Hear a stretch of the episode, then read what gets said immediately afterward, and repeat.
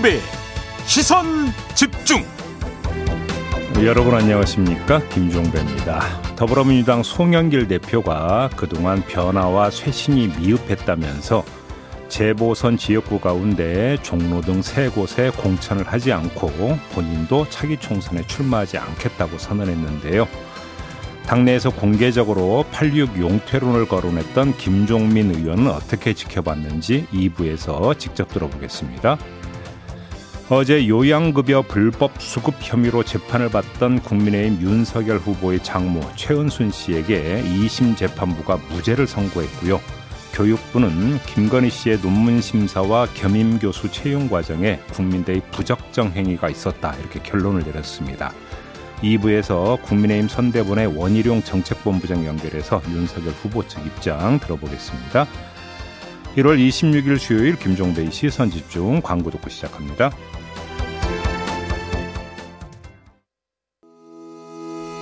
시선 집중은 촌철님들의 다양한 목소리를 기다립니다. 짧은 건 50원, 긴 건 100원인 문자 메시지 샵 8001번, 스마트 라디오 미니와 유튜브 라이브로도 시선 집중과 함께 하실 수 있습니다. 믿고 듣는 진품 시사 김종배의 시선 집중.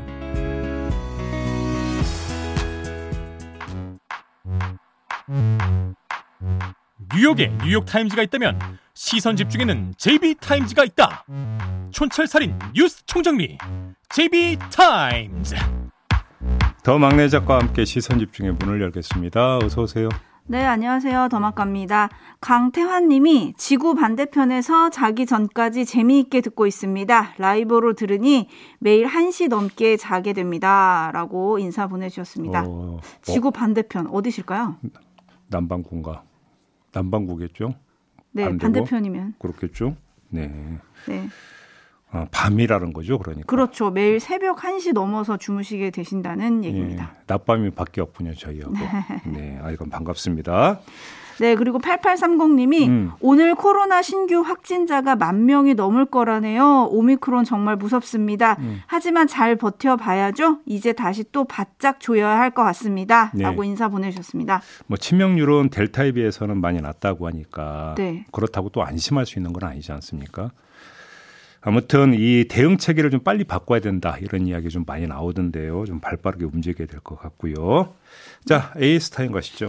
네, 검찰이 곽상도 전 의원을 58일 만에 다시 불러 조사한 지 하루 만인 어제 구속영장을 재청구했습니다. 네. 화천대유가 하나은행과 컨소시엄을 구성하는데 도움을 준 대가로 아들 병채 씨를 화천대유에 취업시키고 이후 아들의 퇴직금 등 50억을 챙긴 혐의를 지금 받고 있죠. 네. 여기에 어제 저희가 전해드렸는데 곽상도 의원은 부인했지만 남욱 변호사로부터 받은 5천만 원에 대해서는 정치자금법 위반 혐의가 추가가 됐습니다. 음. 영장 실질 심사가 내일 열린다고 하는데요.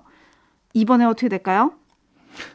아니 그러니까 혐의가 두 가지가 추가가 됐더라고요. 네. 1차 영장 청구할 때는 알선 수재 혐의 음. 이것만 적용했는데 이번에는 뇌물 네. 여기다 정치자금법 위반 혐의 이 두 가지를 추가를 했던데 자 정치자금법 위반 혐의는 아마 그거 같습니다. 그러니까 작년 총선 직전에 5천만 원 받은 거 음. 이걸 아마 이제 문제 삼았던 것 같고요. 그러면 변론 행위를 하고 그거에 대한 대가로 받았다라는 곽상도 전 의원의 주장이 아니라는 이야기가 되는 거잖아요. 네. 그렇게 되는 거겠죠. 네. 그러니까 그러면 수임비에 쓰지 않았다는 이야기가 되는 거겠고 이렇게 봐야 되는 거죠. 뇌물 관련해서는 보도가 엇갈리고 있어요. 그래서 이제 뭐 이 문화재 이런 이야기가 나오는데 음. 그런데 그 지금 돈을 받은 시점을 놓고 보면은 그렇게 볼 수 있는 거냐 또 이런 문제가 제기가 되기 때문에 이건지 아니면 5천만 원인지 이것도 아직은 불분명한 건데 아무튼 그 초점은 하루 만에 그냥 바로 영장을 청구했다는 거잖아요. 네, 재조사한 지 하루 만에. 음. 그러면 먼저 그 뭐 추가로 조사하고 뭐 한것 없이 5천만 원 받은 거 보고 바로 이제 영장 쳤다는 이야기가 되는 건데 네. 어제 전해드린 것처럼 곽상도 전 의원이 주장한 것처럼 이것도 그 전에 이미 나왔던 이야기인데 묵히고 음. 있다가 네. 그냥 요번에 언론 보도 타니까 그냥 적용한 건지 이걸 좀 확인을 해야 될 것 같거든요. 음. 만약에 이렇다라고 한다면 검찰 수사는 정말 비틀대고 있는 거다. 네. 이렇게 봐야 되는 거겠고요. 뭐 그렇죠. 법원이 영장을 발부하고 말고는 둘째 문제인 것 같고 네. 검찰이 지금 그 직진주로를 타고 있는지를 좀 먼저 확인을 해야 될 필요가 있다는 겁니다. 그러니까요. 음. 일단 내일 법원의 판단을 좀 봐야 될 것 같기도 합니다. 예. 그렇죠? 자, 뉴스와 분석이 함께하는 제이비타임즈 오늘 주목할 뉴스들 챙겨드리겠습니다. 첫 번째 뉴스는 어떤 건가요? 아, 어제 윤석열 후보 장모와 부인 관련 뉴스가 동시에 전해졌습니다. 네, 속보로 자, 막 쏟아지더라고요. 네, 어제 우선 장가 우선 장모건인데요. 요양급여 불법 수급 혐의로 기소가 돼서 1심에서 징역 3년 선고받지 않았습니까? 네. 2심 재판부인 서울고등법원 형사 5부는 무죄를 선고를 했어요. 무죄. 그다음 부인 건인데요. 교육부가 김건희 씨의 국민대 박사학위 논문 심사 과정, 그다음에 겸임 교수 임용 심사 과정에 대한 감사를 벌인 결과 두 심사 모두 부적정하게 이루어졌다 이렇게 결론을 내렸습니다. 네, 구체적으로 좀 하나하나 짚어봐야 될 것 같은데요. 일단 이번에 김건희 씨 건부터 보죠. 박사학위 논문 심사위원은 조 교수 이상으로 위촉해야 하는데 전임 감사 한 명을 포함시켰다라는 거고요. 네. 겸임 교수 임용 심사 때 면접 심사를 했어야 하는데 같은 대학 출신이라는 이유로 면접을 실시하지 않았고 음. 또 지원서에 학력과 경력을 사실과 달리 기재했는데 심사 과정에서 이를 구체적으로 확인하지 않았다. 네. 이거거든요. 이거는 좀 그 많이 나왔던 이야기니까 학력, 경력 관련 얘기는 많이 나왔던 거니까 네. 뭐 굳이 다시 이야기를 하지 않겠고요. 관련해서 체크해야 하는 것은 그러면 국민대의 부적정 그 심사가 실수에 의한 부실인지 아니면 의도적인 부실인지 음. 이거를 좀 봐야 되는 거 아니겠습니까? 네. 그러니까 예를 들어서 그 전임 교수 이상으로 해야 되는데 전임 강사 한 명을 포함을 시켰다. 조 교수 이상으로 해야 되는데 네, 네. 이거를 실수라고 볼 수 있는 건가요? 음흠. 이런 점에서 의도적인 부실, 의도적인 부적정이냐 아니냐 이거를 갈라야 될 것 같은데 어제 교육부 감사 결과를 보면 뭐 이제 그거가 이제 구체적으로 나와 있지는 않은 것 같습니다. 네. 요거 부분들도 뭔가 그 초점이다. 이 점만 음. 일단 좀 뽑아서 말씀을 드려야 될 것 같고요. 네, 그리고 이 교육부의 감사 결과에 대해서 국민대가 어떻게 반응하는지 음. 뭐 그걸 보면 알 수 있지 않을까라는 생각이 또 드는데요. 그렇죠. 그다음에 또 한 가지는 그 박사학위 논문에 표절이 있었느냐 없었느냐 문제가 그렇죠. 중요한 건데 이건 교육부가 아니라 학교가 국민대 이제 그 연구윤리위원회에서 결론을 내려야 되는 건데 네. 국민대가 제시했던 일정이 아마 2월 15일로 15일? 알고 있어요. 네. 며칠 안 남았습니다. 이것도 함께 봐야 되는 거고요. 네, 그리고 장모 무죄권 지금 많은 분들이 의견을 막 주고 계시거든요. 음. 김조현님 모두에게 버, 과연 법은 평등한가? 라이크 유 님은 22억 부당 수급해도 무죄라고 물음표 두 개 보내 주셨고요. 음. 김빅토리아 님은 어찌 공정과 상식이 윤석열 후보 가족에게는 적용되지 않는 걸까요?라고 좀 부정적인 댓글들이 많이 있는데 요걸 네. 좀 꼼꼼히 살펴볼까요? 일단 재판부는 요양병원 개설과 운영에 장모 최 씨가 공모했다거나 기능적 행위 지배가 입증된다고 보기 부족하다. 네. 쉽게 말해 주도적으로 뭐를 한건 아니다. 네. 이런 이야기거든요. 자, 사위 유모 씨가 병원 운영에 개입한 건 맞지만 유 씨 근무 기간은 개원 초기 3개월이라 주도적으로 역할을 했다고 보기 어렵다. 음. 이렇게 그러니까 본 거고요. 최 씨가 병원 직원 급여를 위해서 2억여 원을 동업자 주모 씨에게 송금한 건 맞지만 주 씨 요청에 따라 송금한 것이다. 그래서 역시 주도적인 행위라고 보기 어렵다. 네. 그러니까 한마디로 말해서 발만 살짝 걸친 건데 어찌 주도적으로 개입했다고 볼 수 있는 거냐. 네. 재판부의 논리를 해석하자면 이런 거거든요. 그러면 100번 양보해서 이런 논리가 맞다고 쳐요. 그러면 무죄가 아니라 공범으로서의 책임을 그래도 물어야 되는 거 아닙니까? 음. 양형에 있어서의 차이는 있어도 공범은 공범이잖아요, 그러면. 근데 무죄를 때린 거잖아요. 그러면 발은 걸치긴 했는데 그게 최 씨가 너무 순진해 가지고 사기를 당한 거다. 이러면 무죄가 맞겠죠. 음. 그렇게 볼 수 있는 겁니까? 뭐 최씨 측 변호인은 일단 이 사건 자체가 이렇게 날 수밖에 없는 사건인데 무죄일 수밖에 없는 건데 윤석열 흔들기로 시작이 된 재판이다. 음. 뭐 이런 식으로 얘기를 하긴 했더라고요. 그리고 지금 4994님 같은 경우는 음. 어쨌든 사법부 판결은 존중해야 합니다. 대법원까지 기다려 봅시다. 이런 의견을 주고 계신데요. 네. 일반인님은 1심 판사하고 2심 판사하고 토론하는 걸 좀 보고 싶을 정도입니다. 증거 가지고 어떻게 이렇게 다른 판결을 내리죠? 이런 음. 의견 보내주셨는데 네. 지금 가장 주목되는 거는 그 이사장직을 그만두면서 최 씨가 받아둔 이른바 책임 면제 각서라는 게 있잖아요. 네. 이거를 1심에서는 명백한 면피행위로 받고 음. 2심은 그냥 걱정으로 보면서 무죄가 된 건데 한번 제가 그럼 거꾸로 물어보고 네네. 싶은 게 제가 어떤 행위를 했어요. 네. 근데 그러니까 하늘을 우러러 한 점 부끄러움이 없고 법적으로 아무 문제가 없다고 본인이 확신을 하면 책임 면제 각서를 씁니까 안 씁니까? 음흠. 그때는 안 쓰죠. 왜? 아무 문제가 없다고 확신하니까 각서를 받을 이유도 없는 거잖아요. 그렇죠. 그러니까 각서를 받는다라고 하는 것은 소지가 있다라고 하는 우려 때문에 나오는 행위 아닙니까? 오히려 그, 그, 그렇게 봐야 되는 거 아니에요? 그거는 이상입니다. 네. 혹시 돌다리를 두들겨 보고 건넌다 뭐 이런 의미였나라는 생각이 아니 그러니까 뭐 어떤 행위를 해놓고 그러면 책임 면제의 각서를 받으면 그게 면책 사유가 됩니까? 네. 아니 민사는 모르는데 형사에서 그런 일이 어떻게 있을 수가 있어요?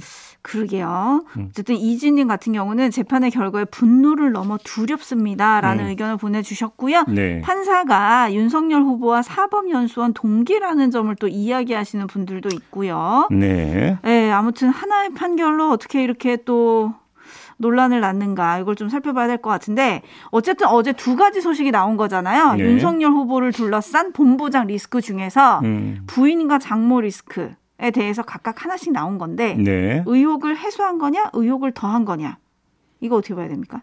결론적으로. 그러니까 여기서는 의혹을 해소 아니 그 그냥 형식 논리로 놓고 보면 2심에서 무죄 나왔으니까. 그건 털고?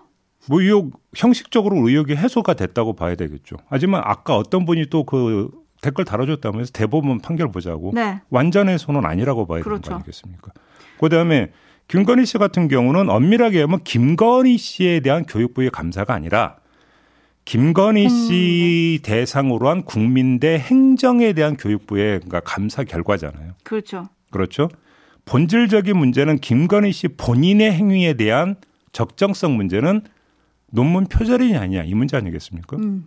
이건 아직 뚜껑이 열리지도 않은 거죠. 그렇죠. 그건 또 기다려봐야 되는 상황입니다. 그렇습니다. 그리고 장모 역시 또 다른 건에 대해서 재판이 진행되고 있죠. 네. 그것도 좀 지켜봐야 되고요. 음. 한편 이제 본인 리스크 또 어제 대두가 된 게 있습니다. 윤석열 후보가 삼부토건 조남욱 회장으로부터 17차례나 선물을 받았다. 이런 의혹이 제기가 된 건데요. 예. 삼부토건 노조 위원장이 공개한 내용이고요. 음. 2001년부터 2016년까지 거의 매년 명절 네. 선물을 보냈던데 음. 앞서 윤 후보는 지난 2006년이죠. 파주 네. 운정지구 투기 의혹 사건의 주인 검사로서 음. 시공사였던 삼부토건을 수사 대상에서 제외해 준 거 아니냐 이런 의혹도 지금 제기가 된 상황이거든요. 예, 예. 요거 좀 살펴봐야 될 것 같습니다. 그러니까 초점은 그 어떤 관계냐 이거잖아요. 그렇죠. 김건희 씨 같은 경우는 가족 같은 관계다. 뭐 이렇게까지 이야기를 했던 거잖아요. 네, 뭐 녹취록에 나오죠. 그런데 윤석열 후보 같은 경우는 또 그건 아니라는 주장인 거잖아요. 그렇죠. 그러면 이제 선물이 오갔다라고 하는 그 사실은 밝혀진 거잖아요. 리스트가 나왔으니까요. 리스트가 나왔으니까 물론 리스트가 나온 게 보냈다는 확증은 될 수는 없겠죠. 네네네. 하지만 이제 그 통상적으로 그냥 상식적으로 본다면 리스트에 올랐다면 보냈다라고 봐야 되는 건데 선물이 변변치 않아서 기억이 없는 겁니까? 그러면 음. 윤석열 후보의 뇌리 속에 음흠. 그러니까 예를 들어서 그 노조가 밝힌 걸 보면 처음에는 밤이나 곶감 이런 거 보내다가 대전지검 논산지청장이 되니까 메론과 망고를 보냈다가 그 다음에 정육으로 또 바꿨다. 네. 선물 가격이 올라갔다라는 거잖아요. 네. 그 다음에 대구고검 검사로 좌천된 뒤부터 다시 또 김과 메론으로 선물 품목이 바뀌었다. 네. 뭐 이런 식으로 노조가 밝혔던데 선물이 소소해서 기억을 못한 걸까요?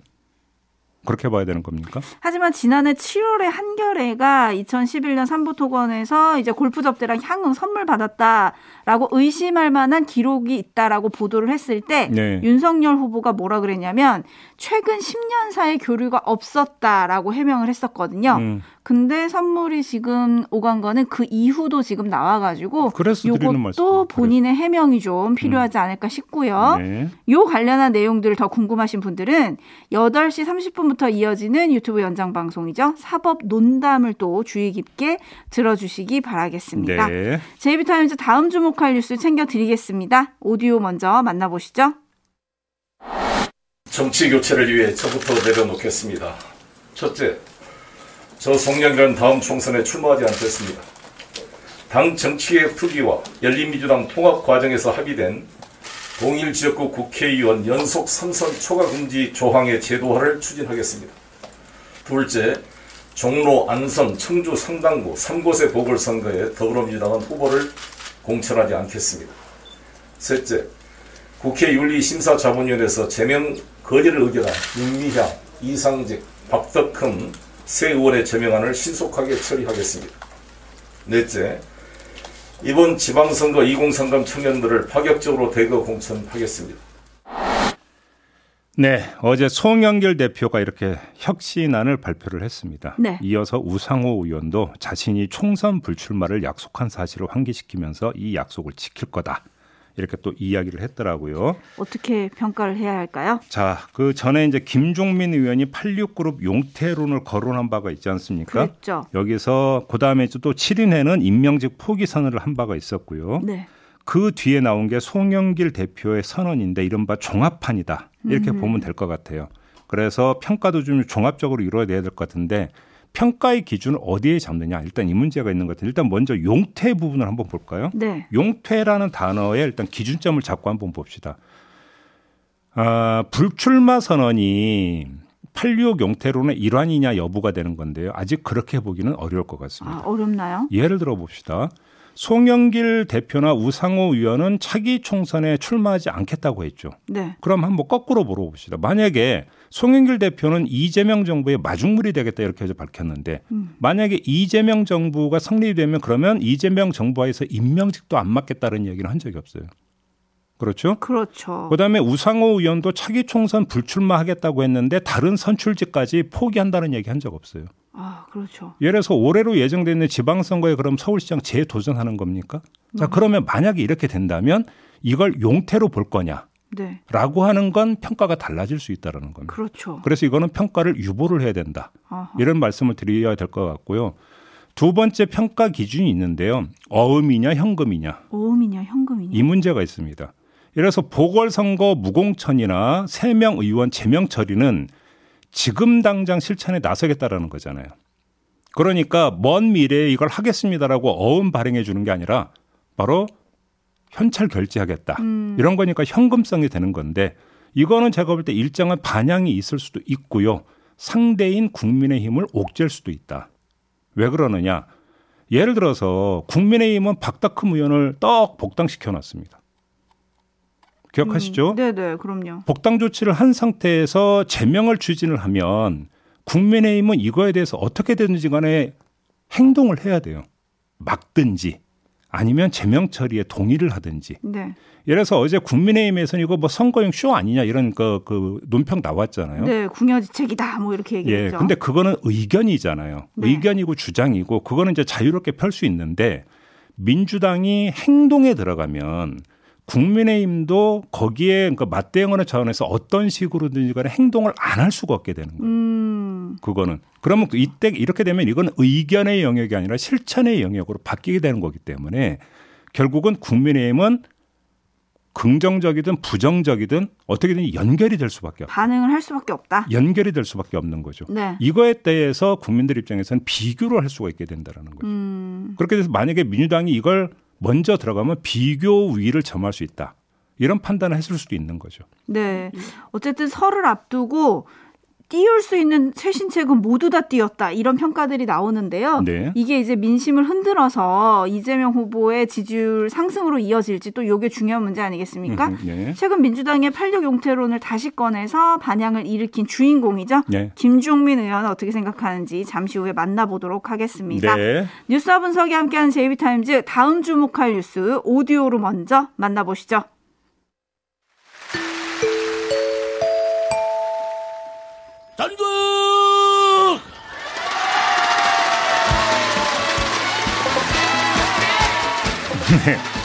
이 목소리의 주인공 송혜 씨 기네스북에 등재될 것 같다고 합니다. 와. 1927년생으로 올해 95세거든요. 오. 기네스북 최고령 TV 음악 탤런트 쇼 진행자 부문에 오를 것 같다라는 건데요. 네. 기네스 협회가 최근에 기초 검토를 마치고 기록 도전 신청을 공식 확정을 했다고 합니다. 오. 이러면 등재가 이제 남은 절차가 되는 건데요. 송혜 씨는 1988년에 전국 노래자랑 진행을 맡아서 지금까지 34년간 자리를 지켜온 거예요. 34년. 와. 네. 꼭 등재됐으면 좋겠습니다. 나이는 숫자에 불과하다 이런 얘기 우리 많이 하잖아요. 네. 근데 나이는 숫자에 불과하다라고 하는 것을 몸으로 보여준 살아있는 전설이 바로 송혜 씨 아니겠습니까? 그러니까요. 아, 뭐 저희는 M 본부고 송혜 씨가 진행하는 건 K 본부지만 이건 M과 K의 문제가 아니다. 네. 한국 방송의 문제 아니겠습니까? 꼭 등재됐으면 좋겠습니다. 네, 김문경 님이 송해 오빠라고 보내주셨는데요. 네. 언제나 오빠 같은 젊음을 유지하시는 음. 송해 선생님을 응원합니다. 그리고 라디오 헤드 님이 JB Time은 전국 시사자랑 해주셨는데요. 자, JB도 어떻게 시사 라디오 진행자로서 기네스북에 한번 도전해 보실랍니까? 그러면 우리 더마카는 이제 할머니 작가가 되시는 건가요? 네. 네? 안 해. 어, 뭐, 왜요? 아, 네, 그럼 저는 뭐 작가 부분에 도전하죠. 함께 하시죠. 네. 네 마치겠습니다. 더마카였습니다. 수고하셨어요. 고맙습니다.